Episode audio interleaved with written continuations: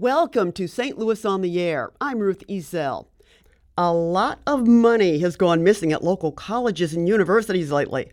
A former administrator at Washington University was indicted for allegedly embezzling $300,000.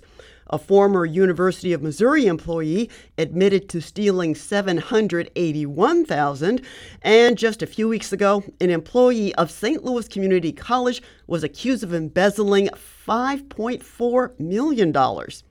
Another recent case involving a former academic administrator at Webster University got the Riverfront Times' Doyle Murphy asking a question that's at the heart of the justice system every day. That is, what constitutes just punishment? Doyle's latest feature for the RFT digs into this question and many more. He juxtaposes Deborah Pierce's sentence, which involved having to pay back the $375,000 she stole from Webster, and writing in a journal for 60 days, with the sentences handed down in other specific crime cases in the region, which often involve prison time. Doyle Murphy, welcome to the program. Thanks for having me. Um, first, what piqued your interest specifically about the Deborah Pierce case, the former Webster administrator? I mean, I, you sit in enough courtrooms and you watch enough of these sentencings, and uh, and or you just hear about the uh, the different punishments that come out. And this one, I mean, for that amount of money, for a crime that was a you know one that you're you have to take some steps to do. Like you have to intend to do this. Um, you know, to then, then get kind of basically like a homework assignment and paying the money back, which is no small amount of money, obviously. Um, it just those are the, those are the kind of cases that stand out, I guess, when you kind of see this conveyor belt of, of sentences coming through. So the way your article is structured, you go, you take a deep dive into Deborah Pierce, and then you have a series of capsules of, of several other cases, what the people did, how they got sentenced, how old they are. I'm just wondering why you took that approach to the article.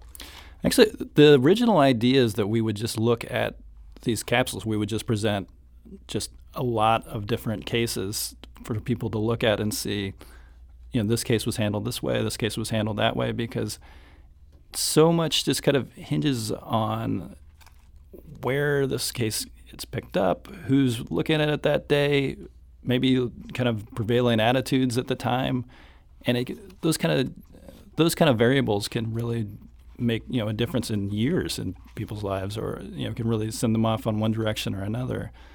So I think it's it's just always interesting to to see like this this like larger question of that we've been like grappling with for I mean, basically forever of like, what do you do when somebody breaks your rules?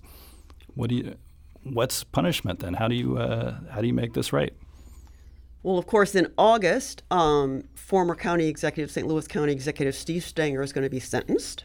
So this topic is on a lot of people's minds right now. Um, any similarities that you notice between the Stenger case, even though he hasn't received that official sentence yet? Mm-hmm. See any similarities between his case in Deborah Pierce's case and the way they've been handled? Well, it's going to be interesting. I mean, his was such like a kind of a whirlwind in terms of you know he gets indicted on Monday and pleads guilty on Friday. Um, but I mean, you're looking at white collar crime um, and people that like don't you know they're not typically what you think of as like oh this person's a, you know a dangerous person or this person's going to be um, I guess there, for for whatever it's worth, like you don't think of it as your typical criminal because they've lived this life where they haven't, you know, for years, for decades, they've not been convicted of any crimes. They see any pattern of it, and then all of a sudden it's like, oh wait, they were committing large crimes. they were, you know, they were uh, stealing all this money right under people's noses. Um, but you know, when it comes to sentencing Deborah Pierce had tons of people who were willing to speak out for her and to write these, you know, glowing letters for her, and you know, she you could make kind of a um, sympathetic case for her. She's taking care of her mother who's been been sick and everything. So yeah, but she was probably doing it with school money too. Seems possibly. like possibly, yeah. Um, so I mean, but you can do that kind of in any case. So you you look at something like this, and um, and we said, "Oh, you know, she made a mistake or something." And it's like, no, it's not like It someone that was like a spontaneous no, mistake. it's not someone that's like walking through and sees like an opportunity to like smash a car window or something and and take a lot of money or a purse or something like that. Somebody that has you know that did set up a fake set up a bank account that nobody knew about and like diverted this money over years. I mean, Stenger arguably took even like many more steps to uh, make this happen. Um, was in a you know a higher position of trust probably than Deborah Pierce, um, and is facing you know I think the guidelines are work out to about three to five years for him. So it'll be really interesting to see how uh, how they handle his his uh, sentence. Yeah, a lot of eyes will be on that one. Now, you write in your article too about a lot of younger offenders who almost always get sent to prison for, as you say, some things that are just done spontaneously. And you and you have a quote. Uh, often those bad decisions are made by men so young, their brains are still developing. End quote. And when you think about that, they go to jail, their brains are still developing, and they could conceivably come out worse than when they went in. And, and how has society benefited from that? Right. I mean, I don't think you want prison exactly to be your training ground for a lot of young people. I mean, it's there. There's been progress on rehabilitation programs. So there's maybe some more options available here and there, but overall, I mean, I don't think anybody that looks at at the criminal justice system seriously thinks that like this is a good place for people to learn and develop habits and grow. Um, you know, it's it's a bad place. Looking at those capsules, it did one thing that did strike me, although you can't draw exact parallels to any of them, who you know and what lawyers you can get a hold of do seem to play a role. I mean, it seems like the ability to use your connections and get like high profile attorneys like the ones that Steve Stenger had represent them makes a difference. Right. I mean, it's one thing you you know. I was at uh, Sheila Sweeney, um, her plea last week. I guess it was last week. Um, and you know, she comes in with four attorneys. She's another person that was charged in the in Stenger's pay to play uh, corruption scandal. Um, you know, you don't see you know a 20 year old that's charged in a robbery or something. You don't see them come in with four attorneys or you know that, that have been working on their case you know They around the public clock. defender, you know. yeah. And there are some very good attorneys that come out of you know the public defender's office, but you know the caseload is you know exorbitant. It's you you just can't give the amount of time that you would that a private attorney can in a lot of cases. Has this prompted conversations um, for you with people in the system, with prosecutors, with judges? What kind of feedback? I mean, I'm, have you gotten just talking about the way the system is set up? It's kind of conversations I've had over the years for a long time with people about how you make these decisions. How you know a lot of power is with prosecutors in what they're going to recommend. Sometimes those recommendations are in concert with the uh, you know, the defense attorneys that they've worked out some kind of agreement. Sometimes they come on at wildly different uh, ends of the scale.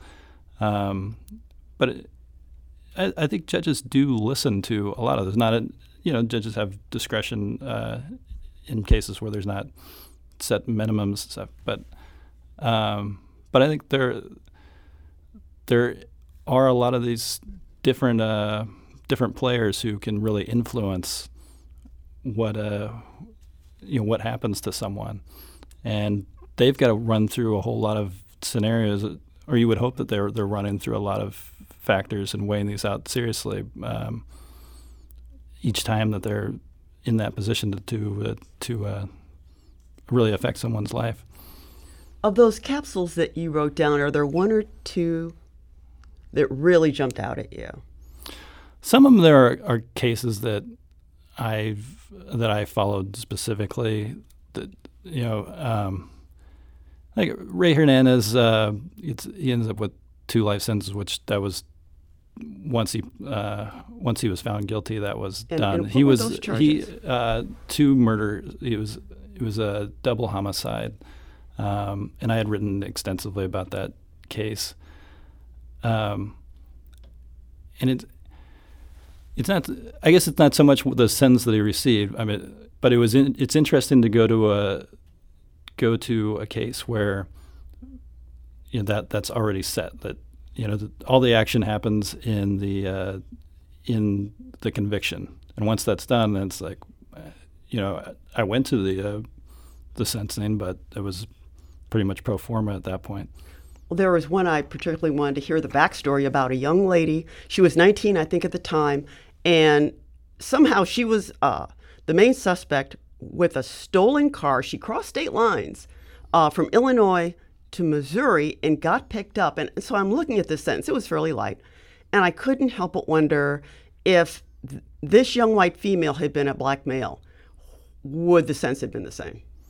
Yeah, I mean, and it's a fair question. A lot of these, I mean, because you know, it's no real surprise that that if you look at numbers, like a, a young black male typically does far worse in our criminal justice system than say like a young female. Um, and even in a in Deborah Pierce's case, her attorney part of his argument was that forty percent of uh, women who are convicted of fraud, a similar crime, don't do any prison time.